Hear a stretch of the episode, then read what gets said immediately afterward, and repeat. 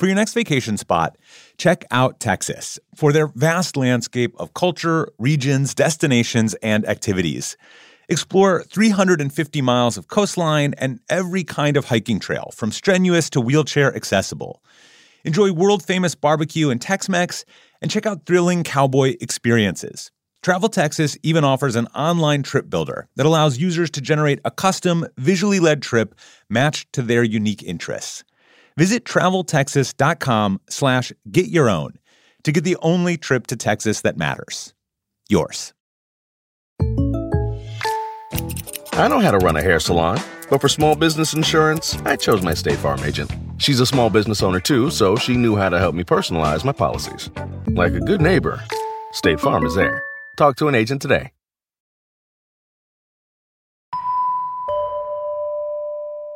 Hello, hello. Uh, Merry Christmas and happy holidays to anyone listening. Uh, welcome to part one of this strange winter break adventure, my, uh, my slightly lame holiday gift to you.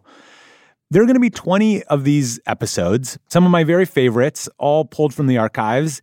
And this is going to go until about January 19th. And I wanted to do something special with these episodes. So this is my slightly weird ambition. Each of these four weeks will be dedicated to a different theme, moving from outer space to the extremes of Earth to animal life to us, the strangest animal of them all. And this week is all about space. So let's let's start as far away as we can get, beyond not just Earth, but far beyond our solar system. This is an interview episode I did with a young student named Amir Siraj, who made a mind bending discovery back in 2019. This is truly one of the favorite episodes I've ever done. I hope you enjoy it. And if you do, come back tomorrow for day two of Space Week.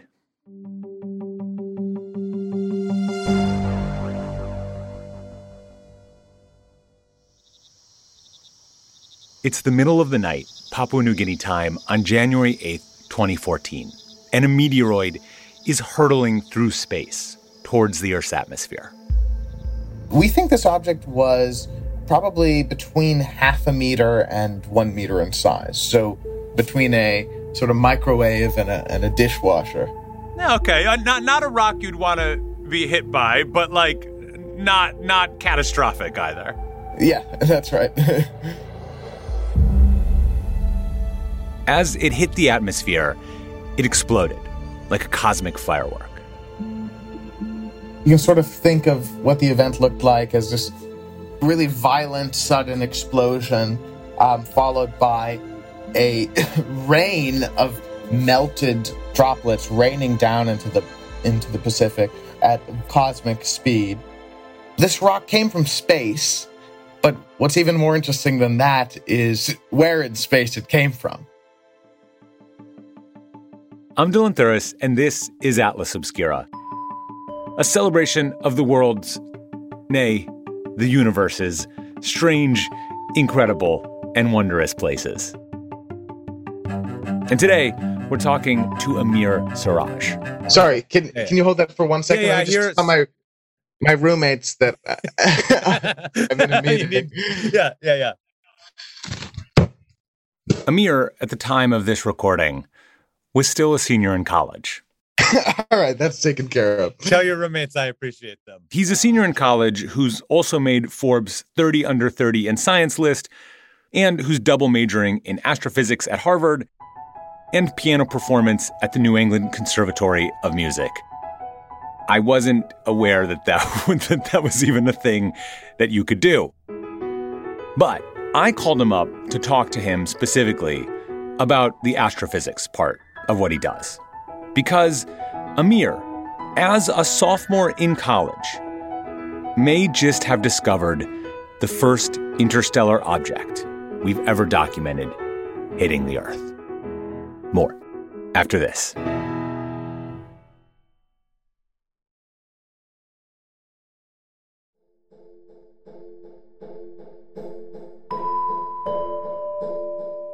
Okay, I want to now take a big step back Yeah. to just the larger picture here. So, what does it mean for a- an object to be interstellar?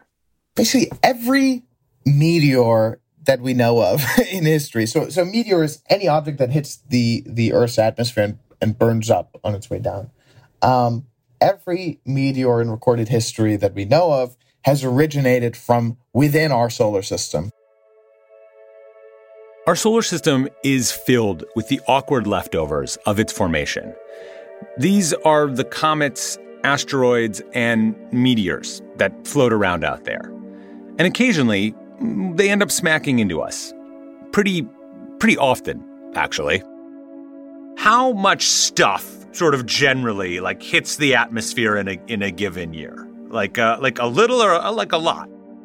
like a lot. Uh, Yeah. we're const- we are constantly bombarded by meteorites all the time. These meteorites are normal. They come from within our solar system, which means we can use them to learn more about what the solar system is made of and how it formed. They can't really tell us anything about the universe out there, outside of our solar system. To get even a general sense of what other planetary systems are made of, how many planets they have, how they formed, maybe if they could support life, it involves lots of telescopes, a good bit of math, and some sort of generalized guesses. so, what it means for something to be interstellar is for an object to come from outside of the solar system. So, presumably, you know, formed uh, within another star system and ejected, and it just sort of happened to make its way to us. Stardust conveniently packaged up and airmailed to us from billions of miles away. I mean, imagine the kinds of secrets that we might be able to extract from one of those. Of course, we'd have to get our hands on one first. Now the question is what percentage of these objects that actually hit the atmosphere and, and, and, and maybe even make it in? What, how many of them are interstellar, do we think? yeah well so so that's that's the crazy thing it's really hard to say because they are so rare Yeah. the point is that we Yeah. have so few examples people have been searching for interstellar meteors and it took a century of searching to find one example so, so that that should give you a sense of, of how how rare these things are we didn't think that they existed we didn't know that they existed In 2017, scientists finally saw an interstellar object whiz by, showing us that they can, in fact, come into our own solar system. Amir's advisor, Dr. Avi Loeb, wrote about it as this incredibly exciting and groundbreaking moment in the astrophysics community.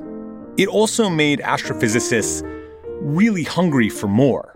And that's why when Amir was working in Avi's astrophysics research lab as a sophomore in college, Avi asked him to do some kind of unglamorous work comb through the records of objects colliding with Earth's atmosphere.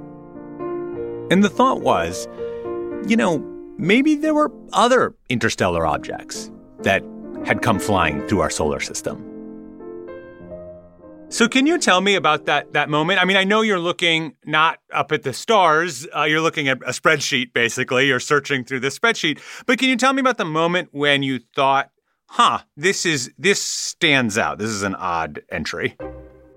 Yeah, so I mean, I had just been looking at, um, you know, some of the fastest fireballs in, in the database, and you know, once I ran the code, you know, and everything looked normal, um, except for this object. I mean, I, I just, it wasn't that I was like, oh yeah, yeah, I found an interstellar object. It was like, okay, this, this would be crazy, so it's wrong. It's no, like there's no way it's right. Yeah. So I then, you know, I did this like 20 more times that day.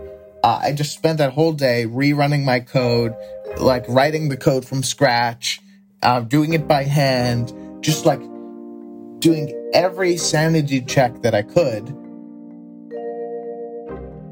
The first thing Amir noticed was this object's speed. It was going crazy fast.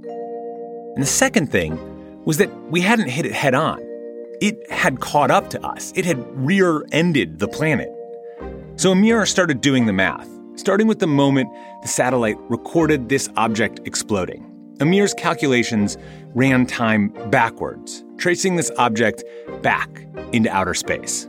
And that's what showed us uh, for sure that this object had clearly come from outside the solar system because we looked, you know, at the planet's orbits. You could see the orbits of comets, of, of asteroids, and you just see the orbit of this object just leaving. and here I was at the time a, a sophomore in college, and I and I and I found it, but uh, it was sort of this process of slowly realizing, oh my god, this is actually interesting. Yeah. who, who, did you tell first? Did you who who did you call? I I wrote an email uh, right away to my advisor Avi, and I was like, "We have something." this was an enormous discovery, but there was a problem. This interstellar object had been recorded by U.S. spy satellites it's not that secret, but the way it records stuff is. They're used to track stuff mostly like missiles. And so the DoD doesn't really want to give away specifics about how precise the equipment is or what kind of sensors it uses. And that made it really hard for Amir and Avi to prove that their findings fell within the margin of error. Until 2019, with the help of some high ranking government officials, Amir and Avi were finally able to get the information they needed to publish. But they're not done yet. Because when this interstellar object collided with the atmosphere, exploded and liquefied, those droplets fell down to Earth. And they must have sunk to the bottom of the Pacific Ocean, which at the location of impact is about 1.7 kilometers deep. Um, so it is not it is not your typical swimming pool. if Amir and Avi could actually find the pieces of this thing, the liquefied fragments of an object from outside our solar system, it would be it's hard to say what it would be. it would be insane. Do you think it's a it's possible that that you could find a, a piece of, of this object? Yeah, well, we're, we're going to do our best. Um, yeah. We're actually in, in the planning phase right now. Will be a very audacious project because even in typical meteorite falls, you know, this is not something that is usually done. Um, looking looking for pieces, you know, at the bottom of the ocean. But you know, in particular, it's not something that's usually done at this depth. So the tentative plan at this particular moment in time is to try dragging a sled with huge magnets attached to it across the bottom of the Pacific Ocean. Yes, this this is the this is the plan. This is the actual plan. It's it's wild. I'm getting too excited. I got to calm down. it's sort of like like a um, someone used a term a cosmic muckrake, mm-hmm. and we're just going to uh, drag that sled across the seafloor and, and try to find these melted droplets. The droplets could have fallen anywhere in an area about 100 kilometers squared.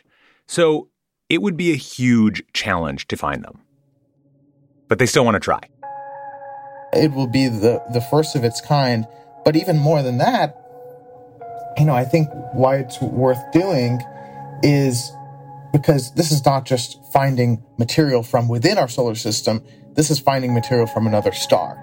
You can think of them as uh, exotic seashells that are washing ashore a, a local beach. Yeah a little a little present from our distant distant neighbors. Let's say you found one. Let's say you go out, you drag your magnet across the the seafloor and you you find little bits. Like what is the first thing that you're going to do? What do you want to know once you've gotten a piece of one of these?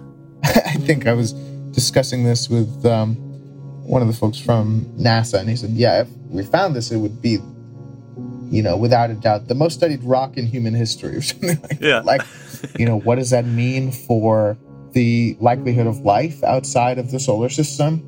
All of these big questions will be addressed."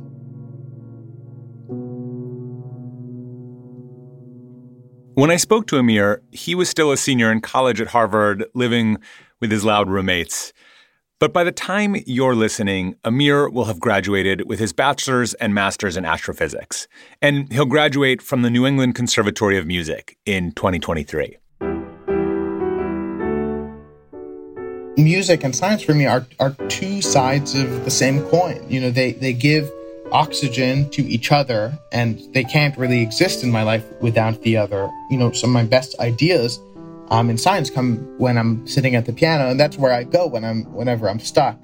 And you know, likewise, I, I think that I would have much less creativity at uh, the piano if I weren't, you know, forced to think about the cosmos all, all the time.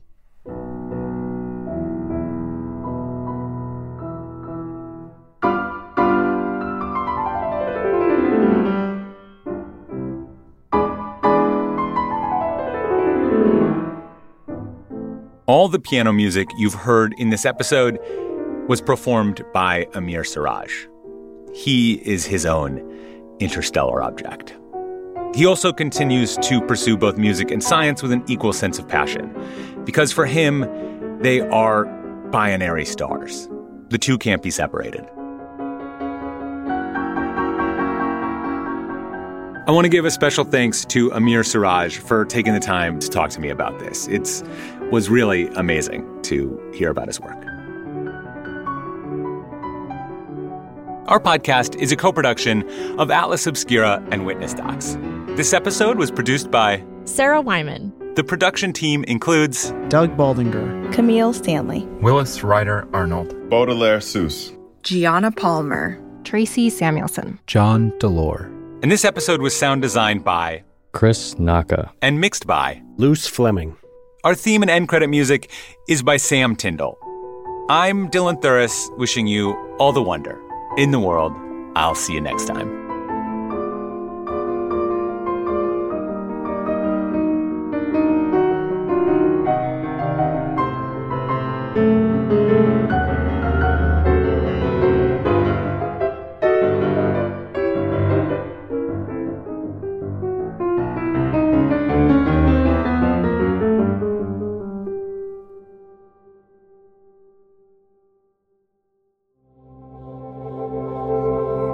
Witness Docs from Stitcher.